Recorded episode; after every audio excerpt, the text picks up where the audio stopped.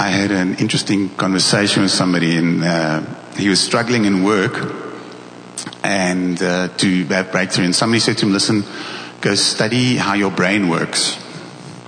Because he was trying to break through in certain concepts and he couldn't. And then somebody said to him, listen, go read this book. Uh, it's an author, Caroline Leaf, that's a Christian neurologist and said, go read it, see how the brain works and see if that helps you to, to break through. And uh, he did and it helped him a lot. So in that conversation, God just spoke to me about how the brain works. So I, I, I'm actually a scientist at heart.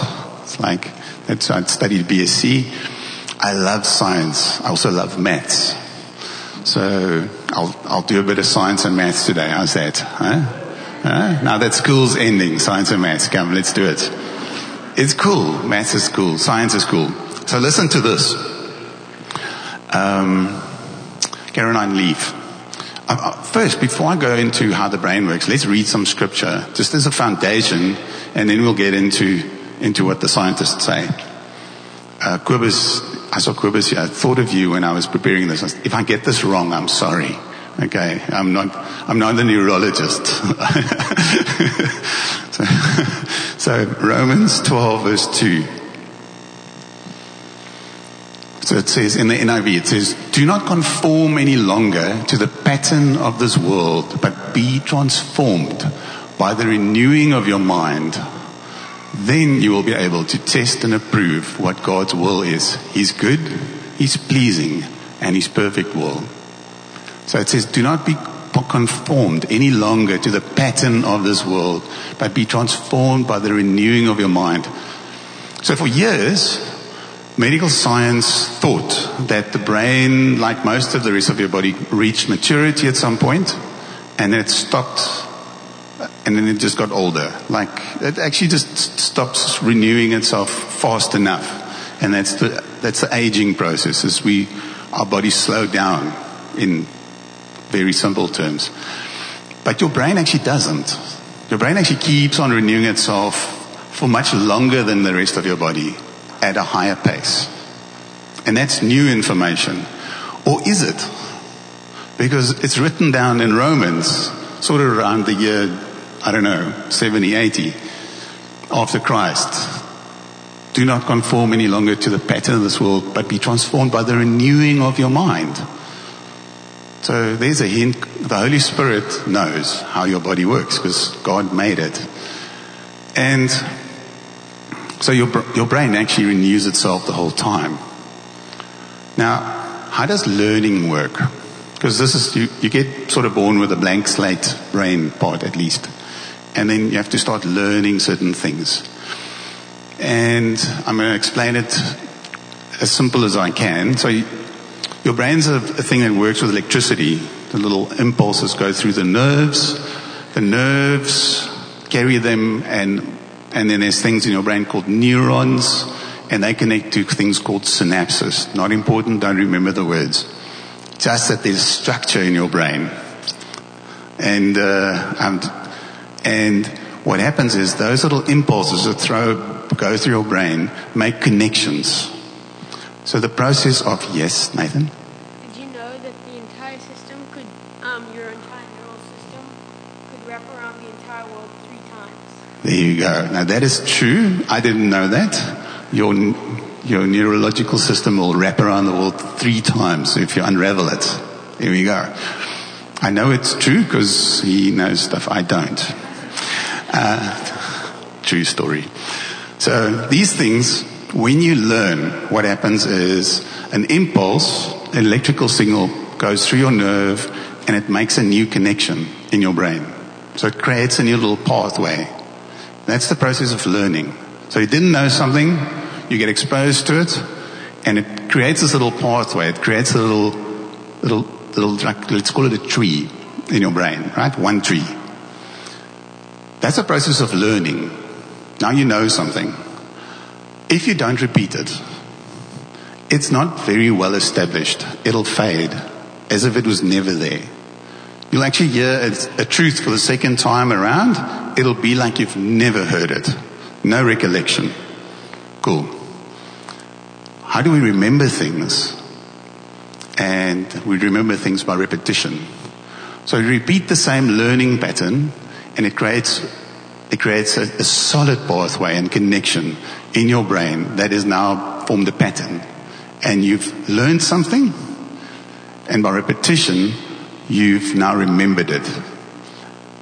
Now, if you don't, I'll go there now. So, if you, if you learn things, all the same things all the time, so the more you learn of something, of some subject, the easier it gets. Why? Because it's similar pathways. It's like a little forest that grows. And once the forest is grown, sort of like branches of a tree, then little leaves starts forming on them. And all of a sudden your brain finds it much easier to add to the same thing. And that's why the, the, the, learning process becomes easier and easier in a certain field. So, little science lesson there. Hope I was close enough. Uh, not, not absolute rubbish. Good. anyway, so what happens if you have to forget something? So you've learned that the earth is flat and you've come to realize that maybe it isn't. I know some people still think it is. Maybe they're right, but we, let's postulate that the earth isn't flat, it's round, okay? So the majority of us believe that. So you've come to believe that the earth is round. But there was a time in your life that you believed that the earth is flat. So how, you've based a lot of things on that. You've, you've based a lot of thought processes. If I say you've got to run here, you have an idea that it'll always go straight on. So you've got some, some things that you base on that, but now you have to think differently. By thinking differently, the belief that you've built that the earth is flat never disappears.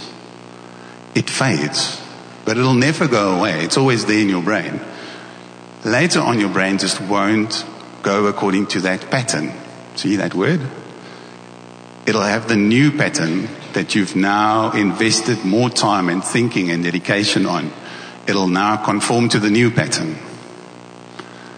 Now see, see where the Romans part comes in. It's like, do no longer conform to the pattern of this world, but by the moving, you go to be transformed, think differently. Cool. That's the, that's the basis of my, of my, of what I want to say. So this was just background, right? Lekker. Cool. Now, I'm going to tell you, no, I'm not going to tell you the title. Here's the thing, kids. Where are our kids? The kids aren't going out to kids church. Normally we do have kids church, but you guys are here. So I've got to talk to you a little bit, right? So our parents teach us a whole bunch of stuff when we're small. We learn from them, and then they repeat it over and over again, like the math timetables. They help you like one times one is one, one times two is two, one times three is three, all the difficult ones. And, um, and later on we remember those things. And because your parents said so, it's true. Right. Most of what your parents told you is true. Yes? Oh no, let's not ask the youth. Children, most of what your parents told you is true. No one says yes. Uh, I hope you. I'm going to ask Nathan. anyway, it is so. But as parents, we also teach our children a couple of untruths. So, okay, it is, but that's okay. Grammar comes later, Nathan. Okay, so did your parents teach you about uh, Adam and Eve in the garden? Yes, Adam and Eve in the garden. Noah that built a boat. Huh? What else did your parents teach you from the Bible? Come. Jonah. Jonah was eaten by a whale or a fish. Um, yeah, we've got a lack of children. And, uh, okay. But lots of stuff. Samson. Strong. Pulled down a whole building. Right? Yeah, there's one. Yeah. What? More? Yes. Any? Nothing. Go. Next. Yes. And so here's a question. Uh, did your parents teach you about Santa Claus? Yes. Uh, Peter Pan? Peter Pan? Uh, the tooth mouse or fairy? Yes. The Easter bunny? Yeah. Lays chocolate eggs. Ah, that's cool. What does it eat? Chocolate. It eats chocolate and then it lays eggs. huh? We're gonna, like a chicken, but it's a bunny. Huh? Yes. So, those are all the things we teach our children, right? So, kids, let me tell you something, right? So, Adam and Eve were real people. And they did something wrong, right? And what they did wrong was they tried to grasp control from God. They wanted to be in control. They wanted to make their own decisions. Right? And then actually they lost something. They lost relationship with God because of it. And then God made a plan. And God had a brilliant plan and he wrote it down for them. And he said, I will love you forever. And you will always want to love me. And he said, he's never giving up. What, what's that? Where's Nathan, uh, Benjamin and Michael? My, uh, my never stopping, never giving up, always unbreaking, and always and forever love. There you go. That's God's love. So that's his plan. That's a real plan. So, here's some maths. Cool. So we've, we've done stories, we've done the brain. I'm going to connect all of this for you, and then you're going to have a new memory. Yeah. I'm going to repeat it a couple of times so you'll remember it. Right? Okay, I'm going to do some maths. Who knows what a prophecy is? Prophecy? Prophecy, yes. What is a prophecy, Nathan? You, so, so I say something that comes, become, becomes true later in time. Some people prophesy and we don't know if it's going to come true yet. So, but if it does come true, it's a true prophecy. If it's a false prophecy, it's still saying it's going to happen, but it doesn't come true ever. So, there are over 300 prophecies in the Old Testament about Jesus coming. So, and what I'm trying to establish is there's no prophecy about the, about the Easter bunny. Right? So that's where I'm going. Right? So I want to tell you that like the Easter bunny is not real. Don't tell your parents I said so. Right? Peter Pan can't really fly. He's not true. the parents gave it to you. You're right. So, but unlike those characters that you heard, the Bible has over 300 prophecies about Jesus coming to earth, right? It's got a whole bunch of other things. I'm just going to take the prophecies on Jesus. Now, doing some maths. Let's forget 300 prophecies. Let's just do eight. Let's take eight prophecies of Jesus coming one day in the Old Testament, written hundreds of years before he came by people that never knew him, right? Now, if you work out the chances in mathematical formulas, what the chances are that all eight prophecies, just eight, not the 300, would come true one day in one person. So over a couple of hundreds of years, people say different things about one person that's coming. For eight of them to come true, the chances of that mathematically is 1 in, listen to this, 10 to the power of 17. Right? 17 zeros. Tuk, tuk, tuk, tuk. Okay. So what is that? Is there a word for 1 and 17 zeros? No, there's one for 1 and 18 zeros. It's called a quintillion. It's like it's million, billion, trillion, and 18 zeros is a quintillion, right? One zero short of a quintillion. One in that chance. Now, I didn't prepare this. Should I have? Yeah, I should have. I, I'm not going to do it. But there's a, there's a flask. Hey man, can you tear up 10 little pieces of paper quickly? Or just a couple, like, and, and make a mark on one while you do that and throw that in that jar. Tear it up quick, quick. What I'm going to demonstrate is chances, right? What is the chances? Some okay, just a couple of pieces of paper, right? So we'll do this with one of you two. No, no, Azzy. Azzy, come here. Azzy's going to pick one piece of paper, but he's going to close his eyes. One of these pieces of paper has a mark on it. Get the right one. I want one, the one with the pen on it.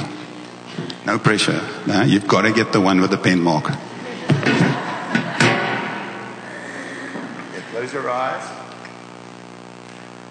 Pick one. That's one. Does it have a pen mark?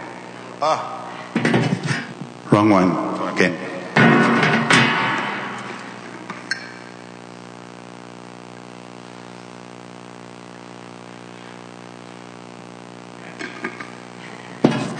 Not very good at this, Ozzy. Cool. One more chance, last chance. Get the one with the pen mark. I promise I watched. She did put it in there.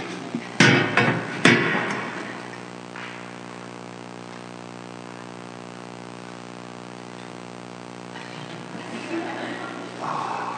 No. Is it in there? It is in there. Thanks. There you go. What are the chances, right? About 10 pieces of paper. One of them had a mark on it. I promise I watched her put it on there. It's not a magic trick. That's how, how it works, right? Now imagine, imagine there were a quadrillion pieces of paper in there. You can't even imagine what, how big that number is. Let me tell you how big that number is. I worked it out. If you take five rand coins, a whole bunch of them, and you cover the surface area of the whole of South Africa, one, uh, what's, what is, um, 30 centimeters, one uh, ruler deep, the entire surface of the South Africa, of South Africa, right? 30 centimeters deep with five rand coins. But I mark one. And then I tell somebody, okay, you can travel wherever you want to. You've got one chance. Bend down, pick up one five rand, and get the one that I marked. What do you think the chances are? One in a quadrillion. Zero. Close enough. One in one quadrillion. yes. Now, guys, that's the chances that eight prophecies come true of one person. Not 300. There are 300 of those. So, Jesus really fulfilled the prophecies of the Old Testament. I want to look at a couple of them. So, let's look at the Old Testament. Let's look at Micah 5. So it says where Jesus was going to be born. It says, but you, Bethlehem, Ephrathah, through you, though you are small among the clans of Judah, out of you will come for me one who will be the ruler over Israel, whose origins are from of old, from ancient times. Micah wrote that. I didn't check when Micah lived, but it was at least four, five hundred years before Christ came. We can go look at Matthew 2. So this is New Testament. So 500 years later it says, now, here's an interesting thing about this. This is Herod looking for Jesus. How will he find Jesus? He heard Jesus came. How would he find him? He said to the guys, where is he? Right? He asked the teachers of the law, where is Christ? And he said, in Bethlehem, in Judah, Judea. They replied, for this is what the prophet has written. But you, Bethlehem, in the land of Judah, are by no means the least among the rulers of Judah, for out of you will come a ruler who will be the shepherd of my people Israel. That's how they found Jesus. Because it was prophesied over him. So they didn't find him and say, let's make this baby the prophesied baby. They heard that maybe this king was born. And they went, where will we find him? And they went in the prophecy 500 years ago about. That's where he's born. Let's go look there. They looked and what did they find? Jesus was there. So the Old Testament also prophesies why he would come. Not only where he would come, it said he would rule. He would be the ruler. So the one is true. I'm going to go for the rest is also true. Jesus came to be born. He came to be one of us. He became to become flesh. He became, he came to be born as a human. Let's look at another one. I'm not going to go eight even. Where he would live and what he would say. So in Isaiah 9, Isaiah's got a lot of prophecies. It says, the people walking in darkness have seen a great light. On those living in the land of the shadow of death, a light has dawned. That's Isaiah 9. And let's go to Matthew 4. Again, Isaiah written a long time ago, Matthew written New Testament. It says, leaving Nazareth, he went and lived in Capernaum, which was by the lake of the area of Zebulun and Naphtali, to fulfill what was said through the prophet Isaiah, land of Zebulun and land of Naphtali, the way of the sea along the Jordan, Galilee of the Gentiles. The people living in darkness have seen a great light. I've read that somewhere. On those living in the land of the shadow of death, a light has dawned.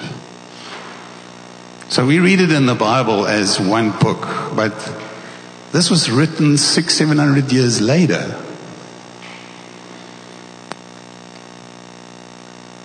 Two prophecies. And it says where he would live. So if you were there and you needed to find Jesus, what would you do? There was no Facebook, there was no WhatsApp group, there was no email, and no pin location. You would have to look at what Isaiah wrote, and then you would find Jesus, where he lives. And you would even know what he would do and say. He would be a shining light. He would bring a message of good tiding. He would tell the truth. He would, live, he would live sinless. That's what the Old Testament said about him. Those are the prophecies that I'm not even doing. Okay. It then went on and it said how and why he would die. So Psalm 22. It says, dogs have surrounded me. A band of evil men has encircled me. They have pierced my hands and my feet. That's in Psalms. David wrote that. His hands and feet were never pierced. So he wasn't writing this about himself. So prophecy. I don't even need to go to the New Testament to prove to you that that happened, do I? In all of the Gospels, we hear that Jesus was crucified and that his hands and his feet. And that was for us. So, why would he die?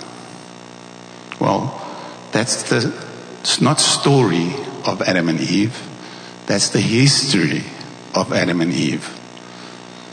It's the it's the story that's been told over and over, but it's it's the history of Adam and Eve that tells us that man fell away from God and that God made a plan immediately.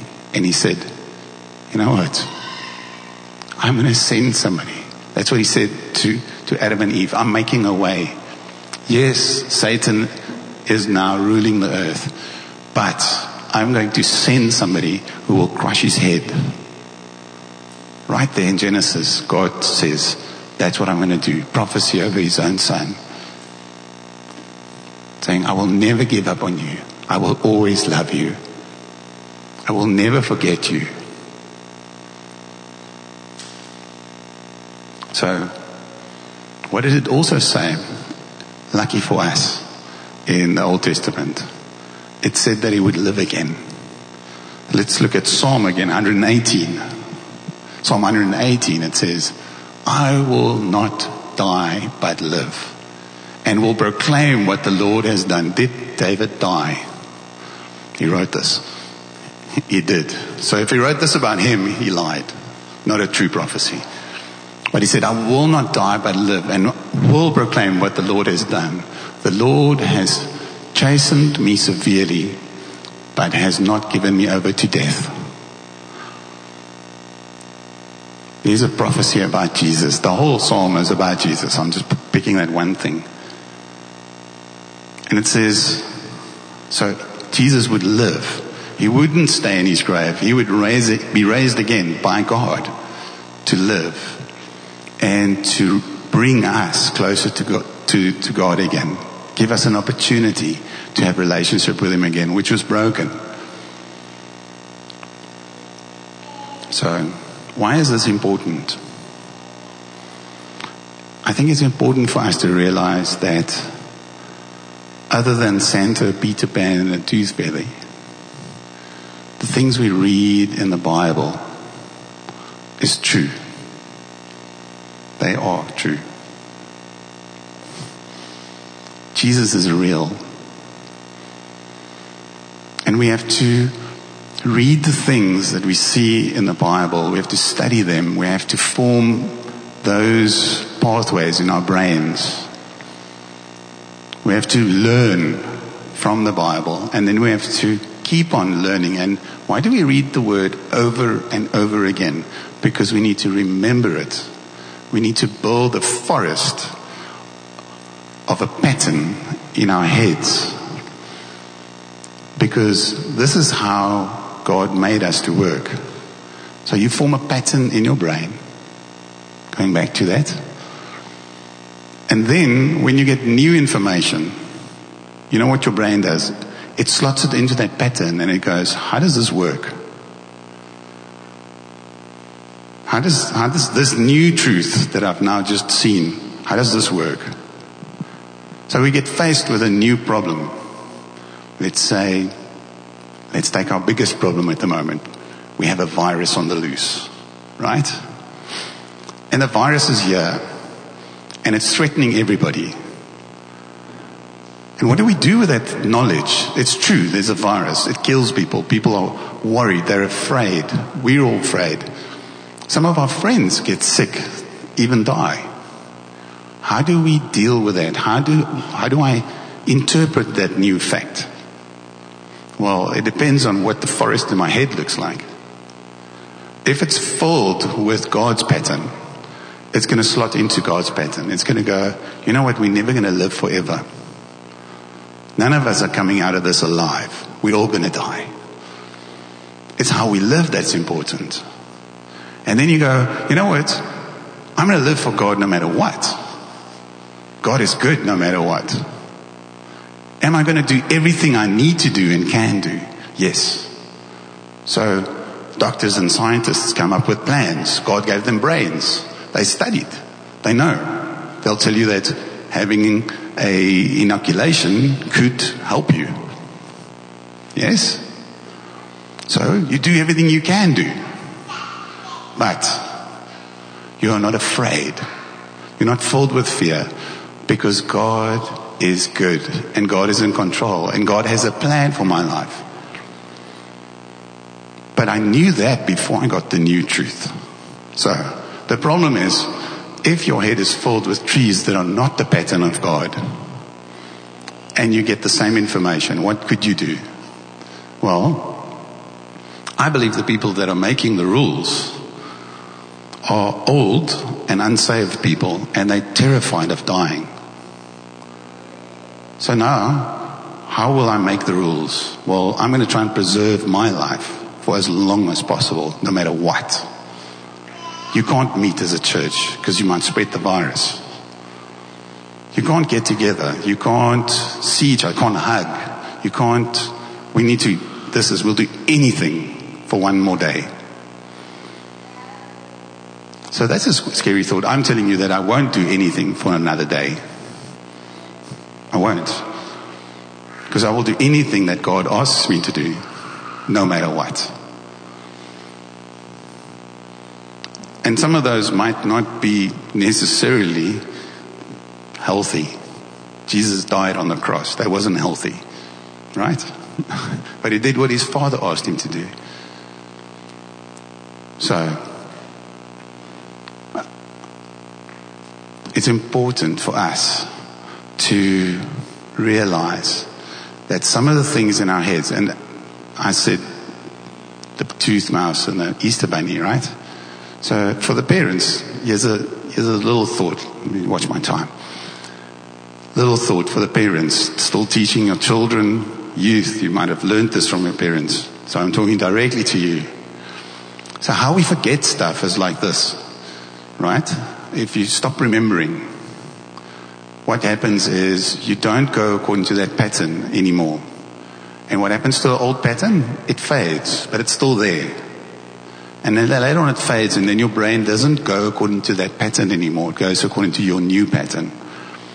So here's a scary thought. So we raise our children. We've told them about Adam and Eve and Noah and Samson and Jesus and Santa and the Tooth Fairy and Peter Pan and the Easter Bunny. And then they grow up and they're 14, 15 years old and they start learning science and maths and, and the earth is round and not flat and all kinds of new facts. And they start realizing that everything my parents told me is not true.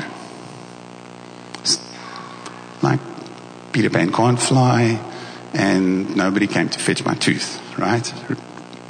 So, and then they go, well, actually the stuff my parents taught me was wrong. And then they stop going according to what the parents told them. It's all a fairy tale.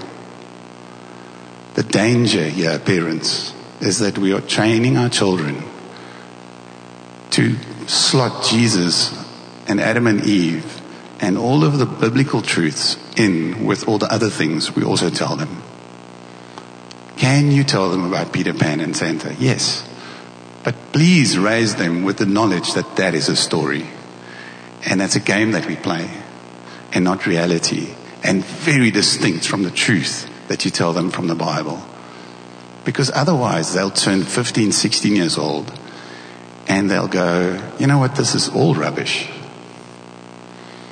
We throw all of that out. It fades. And how does it happen? Your brain works like that. It fades with the rest of that forest. It's in that forest that was their belief structure when they were little. And it fades with it. It's not because they evil that they do it. They're going to have to relearn a truth. So they can, good news, they can relearn a truth. They can find for themselves that Jesus is the truth, the way, and the light. But they're going to have to do it without you. Despite you, almost. No. so, uh, parents, good. Grandparents, good. Yeah. so, Jesus is real.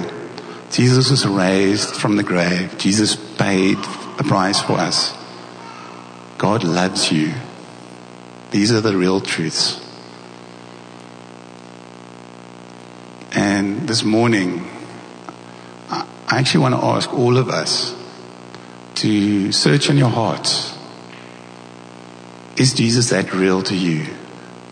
Is he an absolute fact to you to this morning?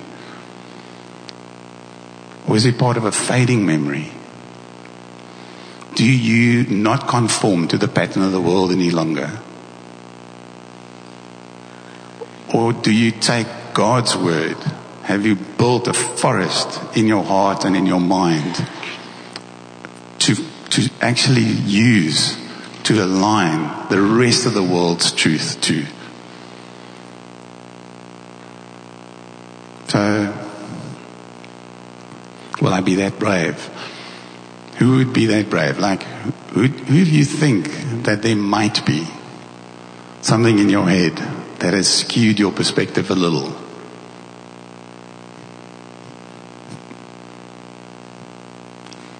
I know, that, I know they're there. I have to fight some of my own beliefs sometimes. True story. I have to keep on reading God's word over and over and over again to build God's truth into my mind and to make that the pattern that I conform to.